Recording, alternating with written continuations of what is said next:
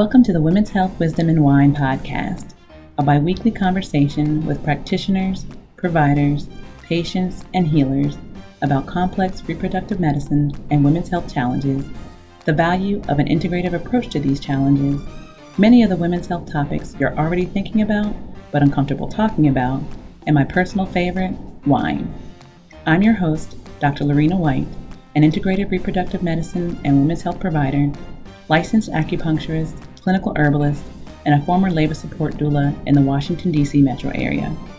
My goal is to bring women's health-specific evidence and expertise to the forefront of daily health and wellness news through informative conversations. If you have ideas, questions, and specific topics that you would like us to cover in future podcast episodes, please leave them in the comment section or send us an email. To learn more, visit the website at www.lorenawhite.com. As you enjoy the podcast, conversations, and wine time, please remember that this podcast is not designed to be a substitute for a bona fide relationship with a licensed or certified healthcare professional. In today's episode, Dr. Gabriella Van Sickle talks with me about pelvic floor physical therapy, when and what conditions it can be utilized for, interstitial cystitis, and diastasis recti. Let's listen.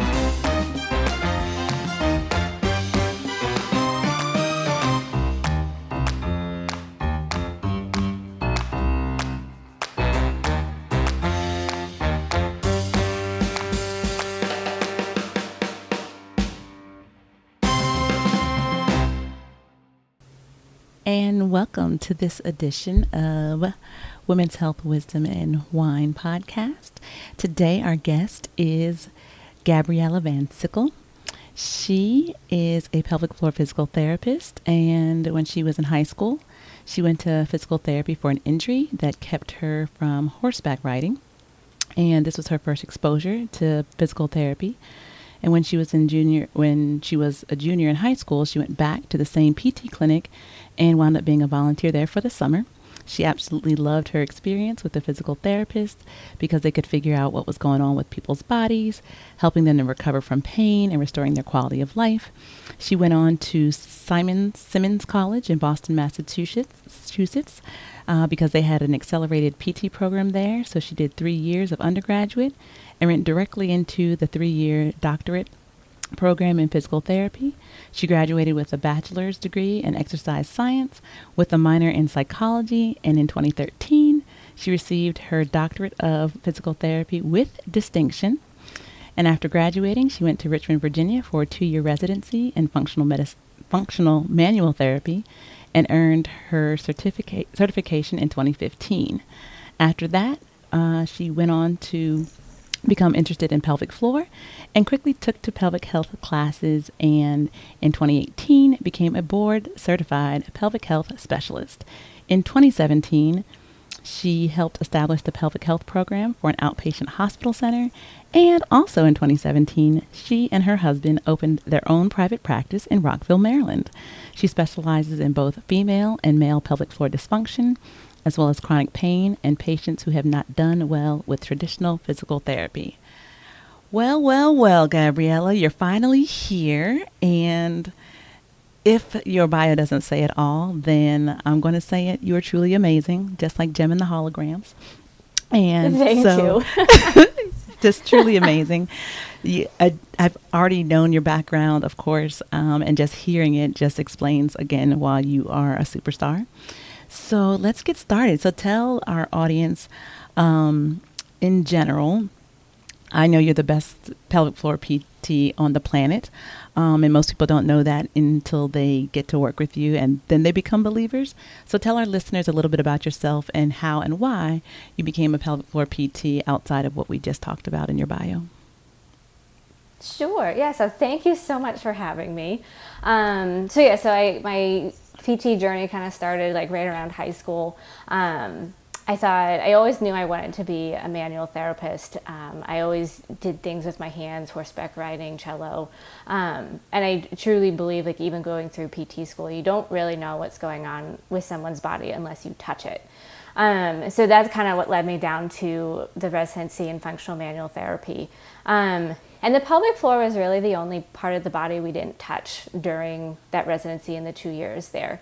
And I'd have women occasionally telling me like, oh yeah, like I have urinary incontinence, or we're treating someone with a diastasis or low back pain that was postpartum or pregnancy related. And some of them just weren't getting back 100%. And so I was like, well, like I should probably explore this.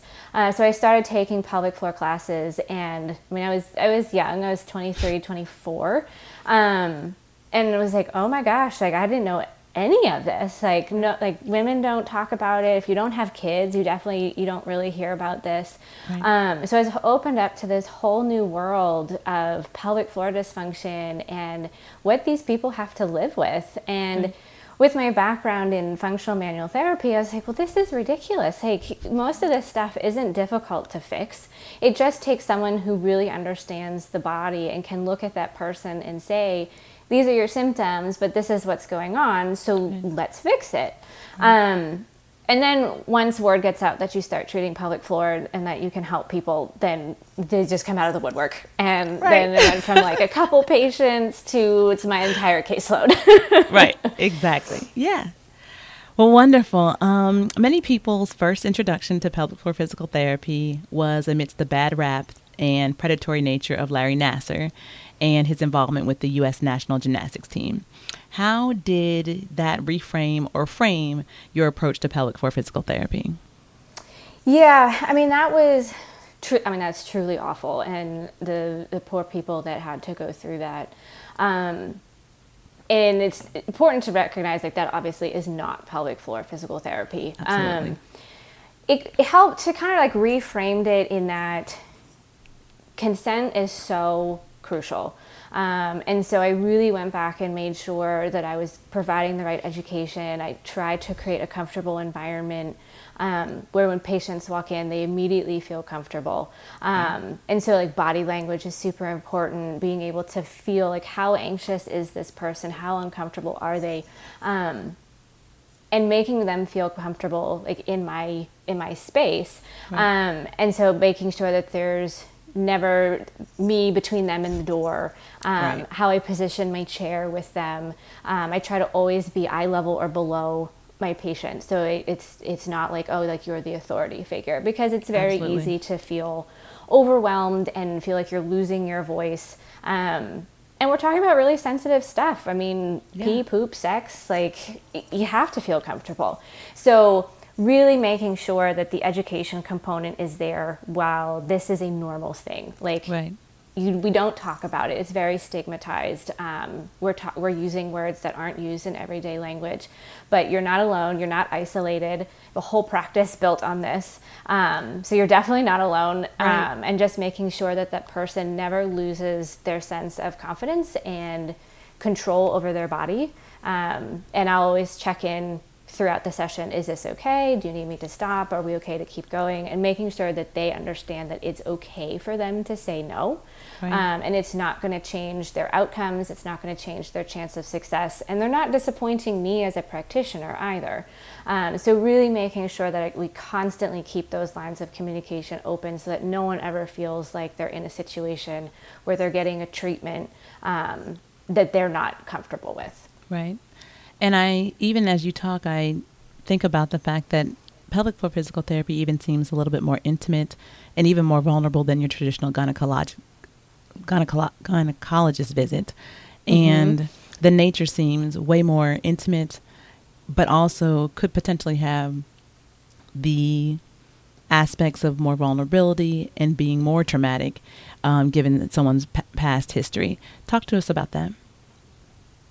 Yeah, absolutely. So that's definitely, I want to know like where this person is coming from. What were your past experiences like? Is there pain? Is it definitely with the people who are coming in with pain, like urinary incontinence and fecal incontinence and that sort of stuff? I'm always careful with them and see like what their experiences were, but especially when pain is involved. When did it start? Where is that? Is there an association that you have with when this pain started or when this pain occurs if it's not constant? And going back to really helping that person understand the anatomy and physiology about like why this is going on, and then what what the process looks like. So I have pelvic models, I have pictures, and making sure they're going to understand, like, this is where I want to touch, this is what I want to assess, and this is how I'm going to do it. And making sure every step of the way, like, is that okay? If it's not okay, it's fine. Because anatomy says we can work on other places and still have an effect right. on this area that you're having pain. So really just walking them through every step of the process. Most people don't know much about their anatomy and how things function, because this is the first time they're really getting to sit down with someone and tell them their story. And most of these people want to tell their story, but if you go see your GYN, you have like 4 minutes. You don't have time to tell. The GYN doesn't know what to do with a person like that. They don't have time to deal with it. And so just them being able to tell their story really does help them feel a little bit more comfortable. And allows us to get into the nitty-gritty and the intimate stuff a little bit faster. And education just like really just like, oh, that makes so much sense. You can see the light bulbs starting to go off. And most people are usually like, yeah, let's do this. Like, I want to go. I want this to, right. I want you to assess it. So it's really cool to be able to see someone going from, ooh, like, I don't know what this is. Like, you want to touch where? You want to look at what? To... oh, okay, like, well, do I take my pants off now? Yeah, open up, sesame, sesame. Yeah, wait a minute, hold on. Let's have drinks first. And speaking of drinks, could you let us know the wine that you chose for today and why? Yes. It's delicious. It's absolutely delicious. Excellent. Oh, it's so good. So I chose the RDV Friends and Family. It's a red blend. It's a local wine out of Virginia. I'm a wine snob, so Virginia wine usually isn't my jam. But this one is very good. It doesn't taste like it's from Virginia. And I chose it because it's really good, but I love the name. I thought Friends and Family was a perfect setting for what we're doing. Just getting together and talking about stuff. And I mean, you definitely are a friend and becoming more of a family member. And it's just so easy to drink too. Yes. I mean, it goes down so smooth. I am not a red blend person. I am also a little bit of a wine snob, and I am not one to do a red blend typically. But I'm thinking, in camaraderie, we're going to do this. You selected it, so I want to, do the thing.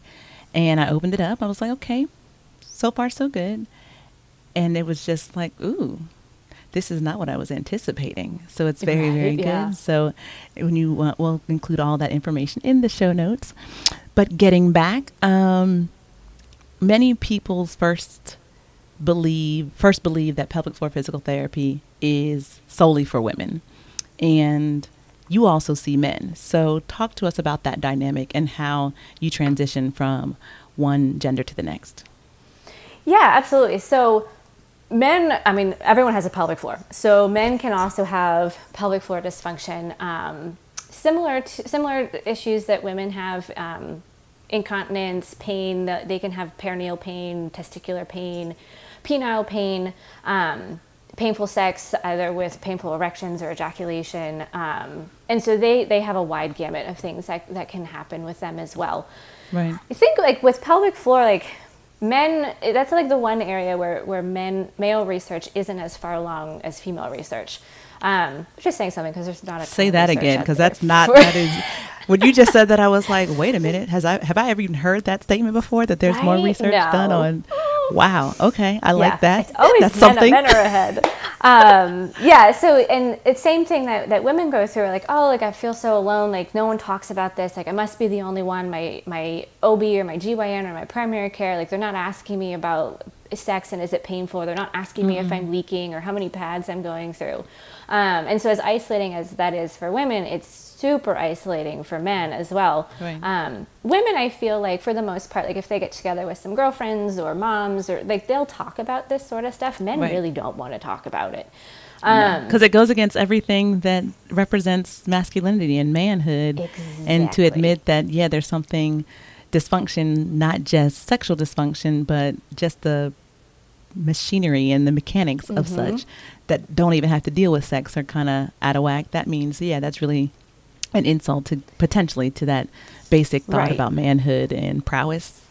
Mm-hmm. Absolutely. Absolutely. So I've always been big into treating anyone if you have the skill set. Mm-hmm. And a lot of polychlor therapists don't want to treat men, or they'll only treat women. Mm-hmm. And I definitely knew, like, I don't want to just like isolate myself to one or the other. So I do treat men. I'd say about 40% of my caseload is male. Okay. My husband also treats pelvic floor, and the pelvic floor cases he has are all men. And I mean, similar to women, they come in, they're terrified, they don't know what's mm-hmm. wrong with them. Is this going to be something that I'm going to have to deal with for the rest of my life? They've been right. bounced from urologist to urologist. They've had 17,000 tests done and mm-hmm. imaging, and all they've heard is you're normal. Everything is fine. There's nothing wrong with you. Yeah. We can't find anything. Meanwhile, back at the ranch, you know you're suffering, you know you're miserable, you know there's something wrong, and you're just getting the message that everything's fine, and or mm-hmm. suck it up and deal with it. Right. It's like, oh, it must be in your head. Maybe mm-hmm. go see a psychologist or something. Right. And so, yeah, I mean, it's really, I mean, it's fun to treat this population because you can make such a difference in their quality of life. And men are no exception. I mean, I've never felt uncomfortable with men. In general, when they're coming in for something like this, they see me, I'm a woman, so sometimes they don't really want to talk about it. It's just like if as a woman you see a male practitioner, it's like, I don't want to talk to you about those parts. You don't have those parts. Right. Right. And so again, it goes back to education, making sure they understand like what the anatomy is, why they could be having these symptoms, what we can do, why it's a good thing nothing has come up on these tests, because that means physical therapy has a really good chance of working. Right. And making sure that they understand like what the evaluation and treatment entails. And say that last part again, actually. Say that last part again, because I think that's antithetical to what some people believe. If it's not showing up on the scans, then maybe I am crazy. If mm-hmm. it's not showing up on the scans and nobody can see anything, then maybe it is all in my head. Maybe I am. Maybe there is something wrong with me mentally, mm-hmm. and they jump right over that. So say that part again about it's a good idea that, or potentially that physical therapy worked for you. Speak to that again about showing up on scans doesn't necessarily mean your diagnosis or the prognosis is bad or poor. Bad. Yeah, no, absolutely. It's actually my favorite when people come in and say, well, I don't know, like maybe it is in my head because my MRI was normal and my urinalysis was normal, my blood work's fine, and all the imaging I've had is normal, and they say there's nothing wrong with me, and I've seen the urologist and the GYN mm-hmm. or whoever it is, and they've done an exam and nothing is abnormal. That's usually music to my ears, because that means right. that you don't have tumors, there's no cancer, there's no really bad underlying condition that's going right. on that's contributing to your pain. No other practitioner knows how to assess muscles the way that physical therapists do. So when practitioners are performing internal exams, they're looking for different things. Mm-hmm. I'm looking for what's the muscle tone like? What's your strength like? What's your coordination like? Can you contract and relax the pelvic floor? Right. And if that is dysfunctional, that could totally lead to some of these problems that you're having, because now you have this weird pressure on the nervous system, and that can create the burning that you're having, or the problem with urination, defecation, or the inability to have penetrative sex. And that's not going to show up on any type of imaging or scans or blood work. It's going to be normal. So it's important to go through that process, because if you come into my clinic and you sit down and you tell me you have all these things going on and you haven't seen an MD and you haven't had these things cleared, right. it's like, we can look, but you need to go get that figured out and make sure that there isn't anything that we're missing. Ruling out some things before we jump to something that it could very well not be. Right, exactly. But if all those are normal, come on in, because there's a huge chance that we can help you. Winner! Yes! All right. So I've already told you a million times how amazing I think you are. One, nobody believes me when I say she can make you feel better, and you're going to feel better even if she doesn't do an internal exam. Nobody believes me when I say that. And then literally as they're leaving the appointment with you, they're emailing me or calling to say, she didn't even do any internal exam, and I can feel better already. I told you that 6 times. You didn't believe me. I told you she's amazing. I told you she's really good at what she does. Trust me, I've gotten you this far. I wouldn't lead you astray. But I think that's one of the most important things that patients realize, because they think, again, that it's going to be just another almost violation type feeling that they're going to go in and it's going to be traumatic. Even if it's going to help them feel better, it's going to be traumatic. And knowing that you're so skilled and you have such healing hands that you're able to get someone from where they are to feeling better, not only in one treatment, even if it's not all resolved, but get them feeling better, improvement noticeable in one session, and without having to do an internal exam. I think that's one of the other things that separates you from gynecologists, other pelvic floor physical therapists, because you're just amazing at what you do. So speaking of amazing, we often talk about our favorites and what conditions and what we like to treat, what we like to work with. So share with us which conditions are in your niche and why. Yeah, so my favorites are definitely the complicated ones. You've had pain for, or dysfunction for 5, 10, 15, 20 years. No one knows what's wrong with you. You've seen chiropractors, PTs, pelvic PTs, acupuncture, breathing coaches, you name it. You've seen everyone, and nothing has worked. Those are my favorites. So either chronic pelvic pain, chronic pain in general. I like the weird cases. I like the challenge. Yes. Mostly because that's where we connect. I was like, oh, nothing else has worked. Okay. Challenge accepted. Throw down that gauntlet. And I think that recently when we talked, I asked one of the patients, I said, you know, have you seen a pelvic floor physical therapist before? Yeah, but, you know, we didn't make any progress. Yeah, but it wasn't really a good experience. Yeah, but, and that's when I said, are you willing to give it one more shot?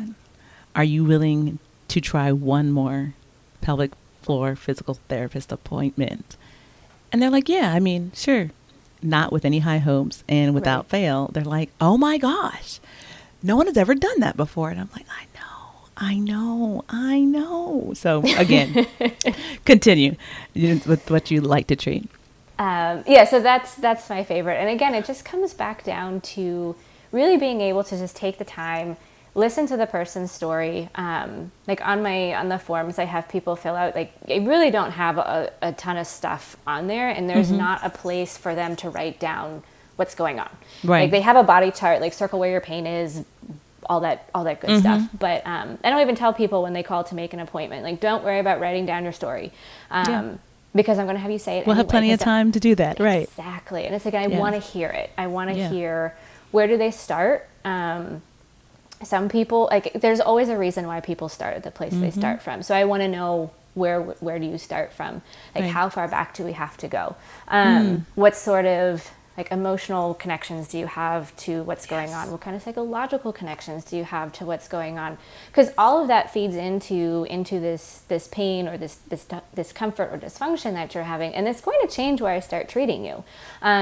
Sometimes people come in and they've had chronic pelvic pain for 10 years, and they go back and they start from, well, when I was 12, I fell and hit my head on the concrete stairs, I slipped on ice. And it's like, okay, well, I want to look at, like, your head and neck first, because there's, like, that neurodural connection. And so many people with pelvic floor issues also have headaches and TMJ issues. So it really is important to understand where that person has come from and what experiences they've been through. And a lot of people don't have that training. I mean, it's definitely, I've taken time out of my schedule and out of my profession and career specifically to look at that stuff. And it's a lot of work, and it takes a lot of money. But it is so rewarding, and it really helps you understand what's going on with their specific system, so that way you can find the right area to work and touch them in the right ways and give them the right things to do at home, so that they start to make progress and see changes. And the other thing is just to give them a little bit of hope. Like, we're going to do things, and I'm going to ask you questions and that you haven't had people ask you before. Precisely. So it will kind of help them figure out, like, oh, like, this is different. This isn't just the run-of-the-mill, blah, blah, blah. This isn't gynecologist 2.0 or the next phase to just do the same thing that we've been doing over and over. And I stress that when I, tell people about you, because it isn't just going to the gynecologist and rehashing the same story over and over again. It is questions that you've never been asked before. And sometimes I find They don't even know the answer to those questions because they've never been asked what I feel are some of the basic questions, especially when you're going to assess that area of the body. Mm-hmm. So you've talked about your favorites and what you like to treat and the complexity aspect because it's a challenge. What do you find are just the common, ordinary conditions that people most come to see you for? Mm-hmm. Yeah. I mean, urinary incontinence is huge, especially in the female population. Okay. Either immediately postpartum or just kind of on and off since postpartum, and then another big spike in like perimenopausal, postmenopausal women. Okay. That's a big one. Painful sex, that's a really common one, especially in young women, early 20s, mid 20s, all the way to early 30s. What do you think accounts for that age range specifically, especially because that sounds opposite to what I would think? I would think more of like a menopausal area or someone older, speaking more toward vaginal dryness, things of that nature, and hormonal fluctuations. What do you attribute that painful sex in that population to? Yeah, and everyone's a little bit different, but a lot of it comes down to stress. Okay. And a lot of these women that are coming in, they're very successful, driven, motivated women. And it's natural to hold, like if you're holding stress in your system, for your pelvic floor to get tight. And I think that over time, holding that tension there just develops into really tight pelvic floor muscles. The vaginal opening can't relax. A lot of them are usually on some type of hormonal birth control, so their hormones are a little bit off. With the muscles being that tight, you'll be dry. You're not getting good blood flow to the area. Right. And so I think all of that combined kind of contributes to what's going on and what they're feeling. And then they become sexually active and they're like, oh my gosh, like this is not fun. This is not pleasant. This is super uncomfortable. Right. And the other thing is a lot of them have some underlying gut issue going on. So they have constipation, they'll have food sensitivities. Okay. So there's something going on higher up in the system where all that fascia is connected and it's contributing to that tight pelvic floor. So there's a lot of things going on, but a lot of it's like stress, reaction to stress, something else happening, hormones, and bam, then you have this problem. And it just dawned on me, even as you were talking, like the pelvic floor is full of muscles. When some people carry their stress in their shoulders, some people carry their stress in their back, and then you have the back pain but then sometimes you carry your stress in other musculature, and that could be your pelvic floor. And that's where a cascade of different things can manifest. But nobody's even connecting it to stress. No one's even connecting it to, oh, you have a stressful lifestyle and your pelvic floor is affected. No, because we're manipulating. Oh, go to massage because your back is tight or your shoulders are tight, and that's like the natural progression. But no one's really, in my opinion, has made that connection between your pelvic floor is also full of musculature, and I'd say a lot of musculature holding all of the things in place and doing all the things that they need to do, so that we can enjoy sex and we can enjoy different positions and different places and all those different things. So I think that's important. To just kind of make that connection. And we talked about these common conditions. What are some of the conditions that people will be surprised to know can be addressed with pelvic floor physical therapy? I think constipation is a big one that a lot of people are surprised with. They think it's more of a dietary issue. I'm not having enough fiber. I'm not drinking enough water. I'm not active enough. That one's a big one because I ask every patient, how are your bowel movements? How often do you have them? What do they look like? Here, here's a picture. Like, which one is it? When you can get comfortable talking about poop, that's when you realize, yes, we're no longer just, it's not about practitioner patient. It's really about, I need to see your bowel movements. And we're going to talk about it in detail. The smell, the color, the consistency, the frequency, all of it. And yes, everybody poops. And if you're not, that's when we have an issue. We have an issue. And if you're constipated, it's going to put more strain on the pelvic floor. So a lot of times, like if we help loosen up the pelvic floor, restore proper breathing mechanics, work through any like lower abdominal tightness that's going on, people's bowel movements get better. And so that one's really, really interesting to see. And then I think the other one, interstitial cystitis, that's definitely something that pelvic floor physical therapy can help. A lot of people think that it's like, oh, I just have to take these drugs or I have to change my diet. And it's something that I just have to live with and I'll have flare-ups. Just as a clarification point, can you explain to us in the audience what interstitial cystitis is? Sure. Yeah. So interstitial cystitis is painful bladder syndrome. People who have IC for short, they get this pain and pressure in their bladder, and the only way to make it better is to urinate. And people who have really, really bad IC, like they'll be urinating 60, 70, 80 times a day. And it's just like, I mean, you don't have to pee that often. And it's just little dribbles that come out, but they're so uncomfortable. And it's so. And I can see how some people would think that's a really bad UTI. And they're not thinking, they're like, oh, I just need an antibiotic, get this taken care of and knock this out. But the antibiotic probably doesn't work because there's some other stuff that's going on. But yet they continue to suffer because they've taken probably every antibiotic known to mankind several times, several courses. Now they're developing other issues, I'm sure, with their reproductive system in terms of vaginal infections and everything else because the antibiotics now have killed all the natural flora. All the good stuff. Yep. All the wonderful flora that you need. And they still haven't gotten their main symptom addressed in a meaningful way. So very good. I like that. Yeah. Continue. Yeah. And so a lot of times, I mean, those pelvic floor muscles are ridiculously tight. I mean, if you have pain, you're going to be tight. And then if you're having to urinate that frequently, you're overtaxing those muscles. So being able to assess that and work through like the lower abdominal tissue, work through those pelvic floor muscles.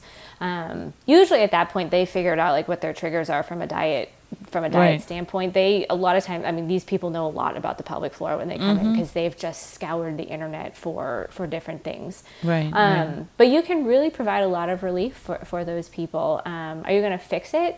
No, I mean, if it's true IC, that's not going to go away, but that doesn't mean that you have to live at home near a bathroom because you have to pee 80 times a day. We can reduce that maybe if you can only pee 20 times a day. Like, then you could actually go out and go to the grocery store or meet a friend for a coffee or something like that. So quality of life is huge. And then I'd say for men, probably the one that's most commonly like, what, you can do something for that is... like enlarged prostate, because people will be like, well, but it's enlarged. Like, what can you do? It's like, well, yeah, but there's compensations that occur with that. So it's like your prostate gets bigger. It's harder to urinate. It's harder to have a bowel movement. So you're pushing more, you're squeezing, you're contorting yourself into these positions. We're not going to change the size of your prostate, but we can change everything around it. So it's more functional and coordinated. So you're not having to do like acrobats on the toilet. There you go. That's an easy one. That's an easy one. That's very easy. And that's a relief, I'm sure, for your patients as well. You mentioned diastasis a little bit earlier on when we were having another aspect of the conversation. Talk to us about what happens after diastasis recti occurs. Walk us through your process of how you help women heal this common postpartum challenge. Yeah, absolutely. So that's a big one. So diastasis recti is when the abdominal muscles split to accommodate the growing belly for baby. And so once baby comes out, now you have these abdominal muscles that don't connect. They're not firing. You have what they call like the mama pooch. And it's like even months and months postpartum, you're like, I just can't get rid of this and I can't get my core back. I'm not strong. So first we want to look at the whole system. We'll look at posture, like what's going on with that. We'll look to see like one, how big is the diastasis? And then two, like, are you able to develop tension within that abdominal musculature? A lot of times you can't, and that's why you're still having issues. So I'll just kind of palpate down into the belly where those split muscles are, and have someone just lift their head or try and think about like curling up, and feel like, is there tension within those abdominal tissues? From a treatment standpoint, so just to kind of see where they are from a baseline, like what's your function level like? From a treatment standpoint, we really want to help get things mechanically working again. So anytime you have a split, so you think about something opening, it's too loose in the front, but then it's too tight in the back because everything's kind of retracting backwards. Okay. So we do a lot of soft tissue work to the low back, the hips, working around into the abdomen to really try and help those tissues lengthen again to try and find each other.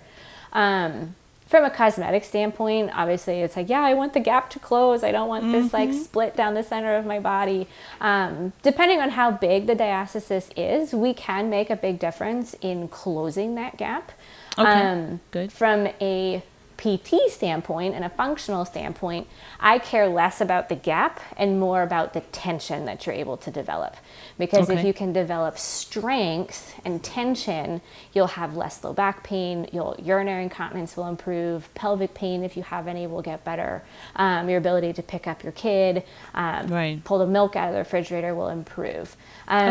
So then once everything is okay from a mechanical standpoint, then we go into the strengthening and really find what positions are best for you so that you can activate these muscles again and retrain those muscles to get stronger and fire and activate and hold in this position. And everyone's different. And that's what's hard because there's so many things online that are like, oh, do this 8-week program for diastasis recti, do this 12-step, whatever. For a good number of women, it helps. But for a large number, it doesn't. And so that's where PT comes in because you get the position that activates those muscles is not what's in that program. And then going back to the education, making sure the patient understands that. And it's like, okay, like feel this, see how this is tight? Yes, great. Now go in this position, see how you don't feel that. So that position isn't functional for us right now. We'll work towards this. This is how we make this more difficult and challenge the system to get you stronger. And it's really successful. I mean, I'd say the vast majority, 9 out of 10 women do fabulous. And they're able to get back. It takes time. It takes time. I mean, we're definitely a quick fix society, and why isn't this better? It's like, well, you were pregnant for 9 months. You're still nursing. And there's, and I think a lot of, again, that's such an amazing point and important point, is that a lot of times there's this evolution of getting a condition, acquiring a condition, and we don't take into account this has been happening over a course of years, for some people decades, and then you start therapy, you start changing your lifestyle, you start doing something, and in a couple weeks you're like, but it's not better. Yeah, but you've been working with this for the last 12 years. Or you've been working with this, okay, let's not say 12 years, let's say for the last 6. Let's say for the last 6 months. And your body has undergone a lot of changes to get you to this point. And a lot of times it takes twice as long to undo some stuff that happened very easily, or that, that slippery slope. So it is work, and it is going to take some time and some dedication and consistency. But again, you're emphasizing that it can happen, and it will happen with adequate time and patience. Absolutely. So when a person is too late, it's never too late. I mean, I'll have patients come in and they're coming in for something else, and we'll find that they have a diastasis. Oh, well, my youngest is 10 years old. That's okay. Because it'll make a difference. So it don't feel like, if you're like, oh, well, shoot, like I was never assessed for that, or I was and my practitioner told me, oh, there's nothing you can do. It's never too late. Okay. That's good to know. I like that. That's very good to know, because I think a lot of people do have that thought process as my kid's grown, so this is just something I'm going to have to deal with. And I think that's the message for a lot of women in a lot of conditions. It's just a part of being a woman. It's just a part of having birth. It's just a part of, the birth process, or a part of delivering your baby vaginally. And now just suck it up, buttercup, and get on with your life. And it doesn't necessarily have to be that way. So not that's good to know. When a person is looking for a pelvic floor PT, what questions should they ask, and what should they be looking for so they can find their Gabriella? Yeah, absolutely. So, most pelvic floor PTs will make the time to talk to you before you even become a patient. So that's huge. Being able to talk to that person, what do you do? what is pelvic floor physical therapy, just to be able to kind of establish a little bit of a rapport with that person. How long have you been treating? Did you have mentorship? Because some people, they've been treating forever, but they haven't really changed their techniques. And it's like, well, they might not be a good fit for you. But someone who says, oh, I've been treating for 3 years, but they had a mentor, they might be a little bit better because they've had mentorship, they've had extra training, they've had an experienced set of eyes watching them and helping them and getting them through the process where they didn't have to learn everything by trial and error. Wow. Okay. So what kind of education do you have? Were you mentored? And just ask, like, how much experience do you have treating whatever condition that you're coming in for? What's your approach? And if you as a patient have concerns, let's say you have a history of trauma, you had a bad experience, you're just scared, you have a lot of pain, whatever it is your concern is, ask them. Like, I have trauma, I've had trauma, or I'm afraid of this. I've had a really bad experience with internal work. Like, how would you approach this? What would you do knowing that? And then just go with your gut. I mean, your gut never lies. So if you feel like, oh, like, I think this person really gets me and, like, listens to me and understands, go for it. If you feel like they don't even have the time to answer these questions, they might not be a good fit for you at that time. And especially people that have had chronic pain or they've dealt with this for a long period of time, they're going to know a lot of information. So don't be afraid to ask the PT. It's like, well, these articles say blah, blah, blah, blah. See what research they know. If you know more, if your research knowledge is better than the PT, it's probably not a good fit either. Yeah, absolutely. I love when patients ask questions. It makes me know that they're invested and that they know a lot of what's going on. And it pushes me too. I mean, it challenges me. It makes me sometimes think about things differently. And I say, yeah, keep reading the research. I like it. I like it. So what resources, speaking of research, what resources do you suggest that people who are interested in learning more about pelvic floor physical therapy, what resources do you suggest? What resources do you advise people to look into? And what do you use yourself? As far as resources, like if you're a patient, a lot of pelvic floor PTs will have blogs, like, on their website, and so they'll have like different topics. So that's always a good place to start. A lot of times they'll reference either articles or books or wherever they got their information from. So that's also a good place to check as well. There's a lot of books out there too. There's a good one, Pelvic Pain Explained. It's written by two physical therapists, and they do a really good job about walking you through anatomy, like why certain things happen. They have some case studies in there. There's some diagnosis specific books out there. IC Solution is also written by a physical therapist. So those are all great resources to try and figure out, like, what's going on with yourself and what resources are out there that you might want to pursue. As a provider, I definitely like reading those books that a lot of patients will gravitate towards. So those are my fun reading lists. I'm a nerd. But knowing what those patients... Nerd alert, nerd alert. It's important because if these patients are coming in and they've read The Endo Solution or IC Solution or Pelvic Pain Explained, like, I need to know what they know. Or what myths you have to correct. Yeah. Exactly. Yeah.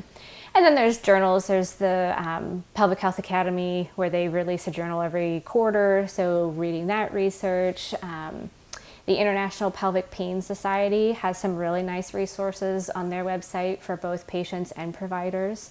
And that's constantly updated, and it's a multidisciplinary board. They have MDs, PhDs, PTs, whole gamut of practitioners. So that's a lot of information. And if you just feel completely overwhelmed and you don't know where to start, reach out to a pelvic floor physical therapist. Like, most of us, like, we love talking about this stuff. Like, it's not out there enough. And my family must be sick about hearing about all this stuff, but call the pelvic health physical therapist and say, like, I'm trying to do research or find more information on X, Y, and Z. Like, can you point me in the right direction? Great. And they should be able to give you some resources or things to look into. And if they can't, that's also a red flag. Right. So, yeah, there's a ton of stuff out there. I mean, I'd say a good majority of my patients, if they don't come from word of mouth, they're coming from Google. Right. Because, I mean, with the internet, that's so easy to find information now. And so good, bad, and otherwise, but yeah. Exactly. But yeah, there's a ton on Google. Just make sure they're from reputable sources, not like Dr. Oz or something like that. Right. No offense, Dr. Oz. I mean, there's no offense, but yeah. Don't come for me. So, yeah, there's a ton of stuff out there, and just make sure that it's from a credible source, and make a list of questions if you go see a provider after reading it, because you have some good conversations about it. Great. Well, we're coming down to our final question and our final time together, final minutes together.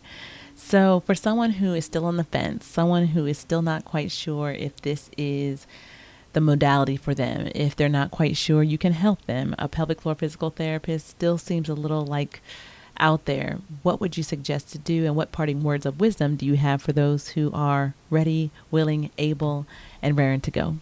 Mm-hmm. If you're still on the fence, call the pelvic floor physical therapist. A lot of times we'll do like free consults, 15-30 minutes. Come in, meet with them. One, see if you like them.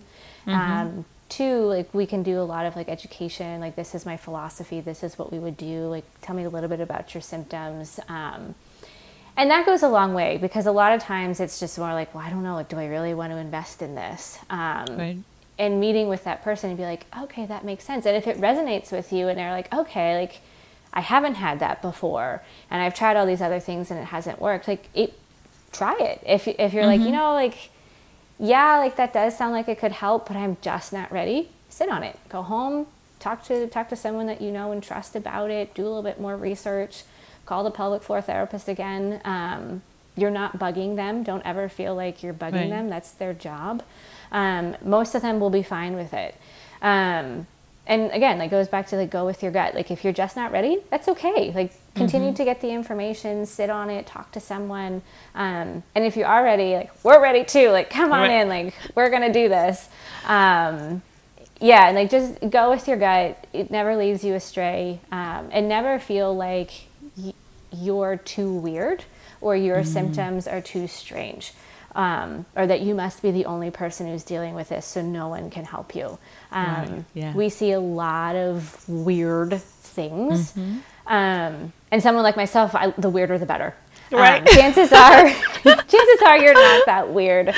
And everyone deserves to be able to have a life where they're not constantly thinking about their symptoms or changing their schedule or saying no to things that they want to do because, well, where's the bathroom, or am I going to be able to sit for that long?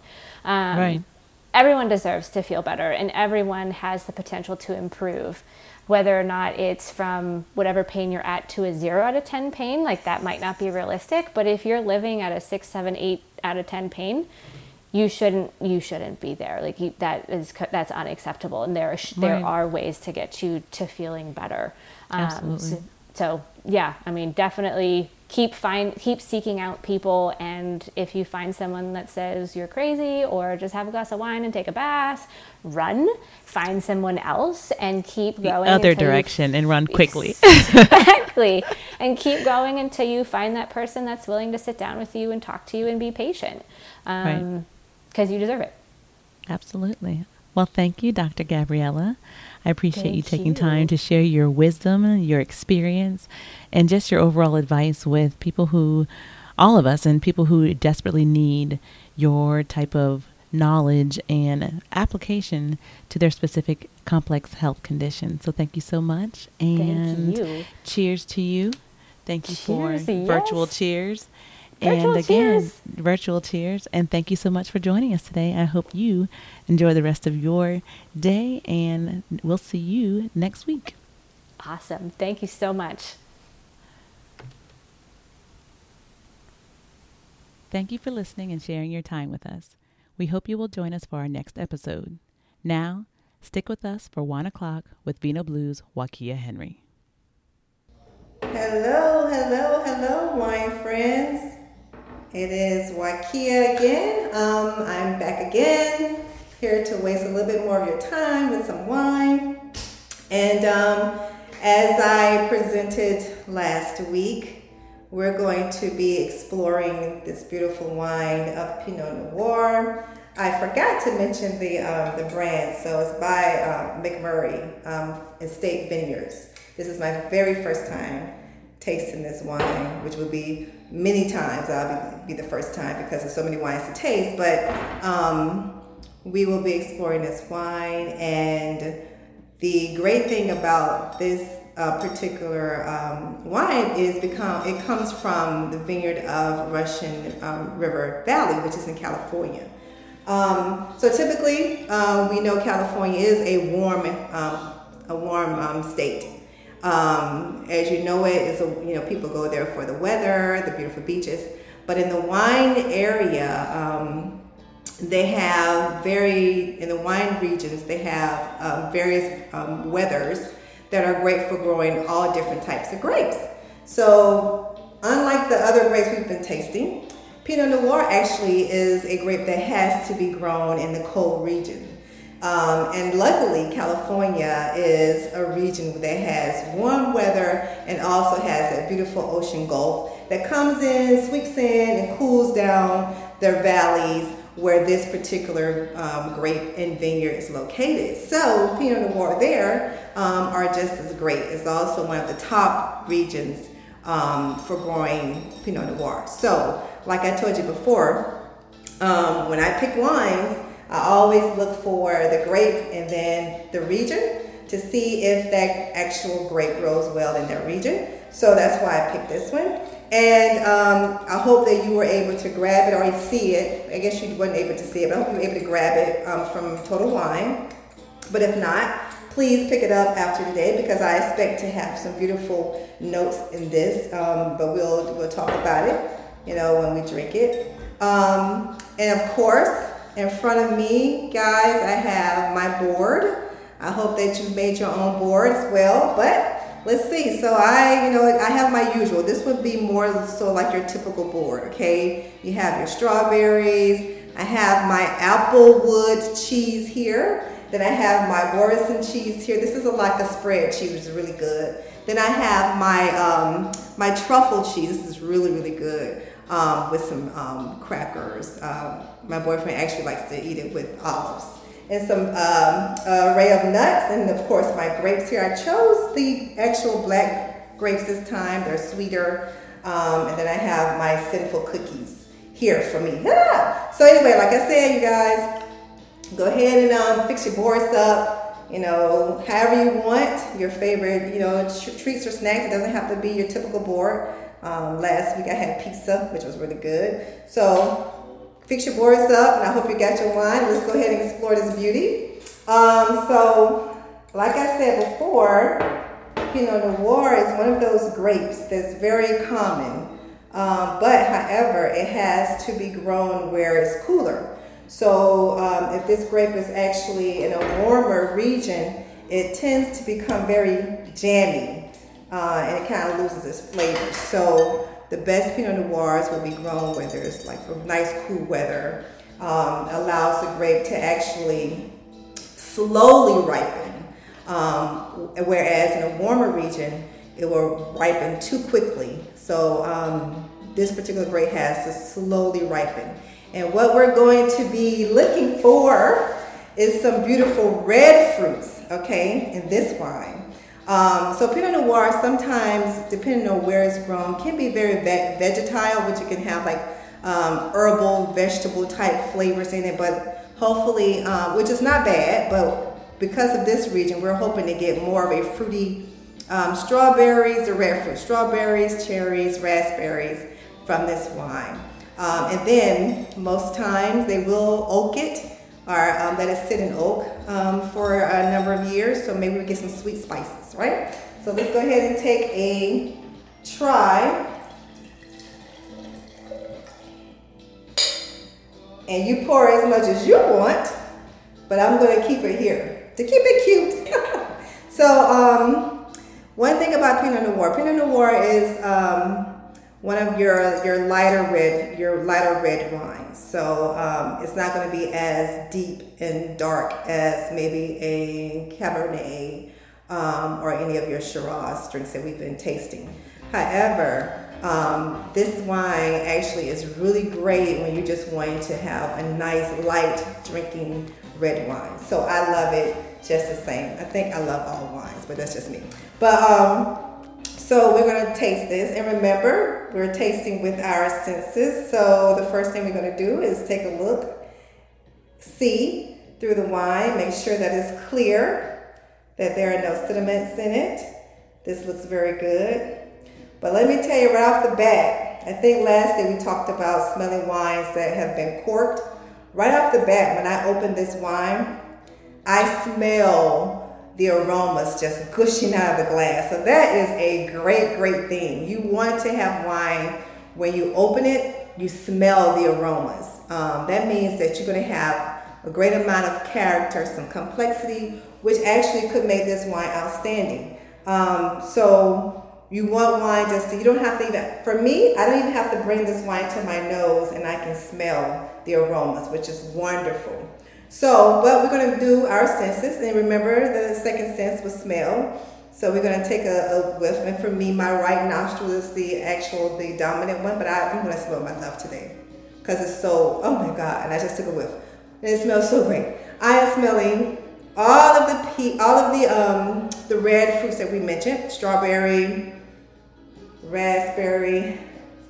I even smell like some honeysuckle in there. So that means that it has some oak aging. So we'll have our sweet spices. And my mouth is watering already because I'm a greedy girl wine drinker. Oh, it's beautiful. So right off the bat, I'm expecting some delicious flavors off of this. So let's go for it and take a sip.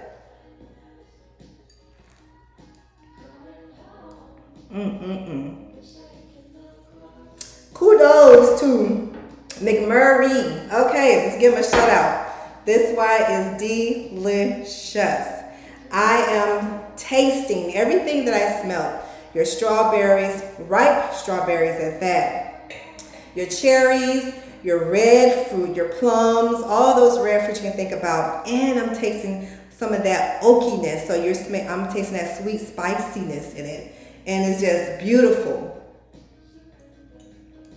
Oh my God, the nose is beautiful. The bouquet of aromas that's coming out here is great. The acid and the alcohol and the flavors are actually balanced very well. This wine does not have a high level of tannin. So for those who don't like really dry wines, this would be perfect. But this wine is delicious. And actually, you know, I should have poured it with my aerator. So actually, if you get one of these, stick it in your red wines or even any of your wines. It actually helps to air out the wine as you're pouring it, so those flavors can be more renowned when you start to drink it. But this is just beautiful. You have to try it. McMurray, Pinot Noir, they've done a great job with this bottle of wine. I recommend it. Enjoy it. It's lovely to the nose. Full mouth. It actually has a long lasting flavor, which is one of the rankings for quality wines. So next episode, what I'll do is I will go down the rankings of wine so that we can mark off when we can label the wine as outstanding or just mediocre. But for me, I will probably rank this wine as outstanding. Because of all the things I said before. Enjoy it. Please grab this bottle. Let me know what you think. And have your great charcuterie board with you. I'm not going to dig into this because I'm going to look like a glutton. So I'm going to just dig into it when I get off the air. But I'm definitely going to have another bottle of this wine and just dig into this. And I want to introduce our next episode wine. This bottle I have had before, guys. So what's so daring about this actual bottle? It is actually the McBride Sisters. And if you have not heard of this brand, these are African-American ladies that have made wine. So I like to often drink black wines and, you know, support that brand, that culture of black wines, because I'm in the industry as well. So this bottle I've had, and it is delicious. And I, of course, am a red wine preference, but however, I love tapping into a great bottle of Sauvignon Blanc. So next session, we'll be exploring our McBride Sisters Sauvignon Blanc. And it's actually from one of the beautiful regions of New Zealand, which is Marlborough. They are known and renowned for growing some of the best Sauvignon Blancs because of that region's culture, that region's climate, that region's terroir. So we will talk about this. Grab your bottle. They're at Total Wine, my guys. And this bottle only costs about $17. So grab your bottle of this and let's enjoy this wine together. Say about $20 to $17. I'm not sure. Don't quote me on that. But grab the bottle. It's well worth it. You're gonna love it. And when we do taste this wine, make sure you chill it in the refrigerator before we go on, and you know, so that it has the right temperature, so that the flavors will actually come out pretty well. So, till next time, we will test that one, and I am going to continue to enjoy this one. If you have any comments or questions, I think all the information is in the description on how to reach me. But again, you can reach me at Waikia. I'm on all the social websites at Bar Vino Blue, and that's the blue without the E. You can also visit us on our website at www.barvinoblue.com. Again, we're from Vino Blue Mobile Wine Bar. Check us out. Call us up for services. We'll be happy to serve you beautiful wines and explore. So, guys, enjoy your bottle of Pinot tonight. Let me know what you think. I look forward to seeing you next time. Thank you again for letting me waste your time with some wine. Bye-bye. Thank you, Waikia, for providing us with another opportunity to wind down together. Take a look at the show notes for more information about today's guest, links to the website, contact information, and social media channels. We really hope you enjoyed our conversation today. Think about one gem you can take away from this episode and apply it to your own life. Also, please take a moment to like the episode, subscribe to the channel, comment, and share with your family, friends, and colleagues. Till we meet again, remember to nourish your flourish and see you real soon. Salud!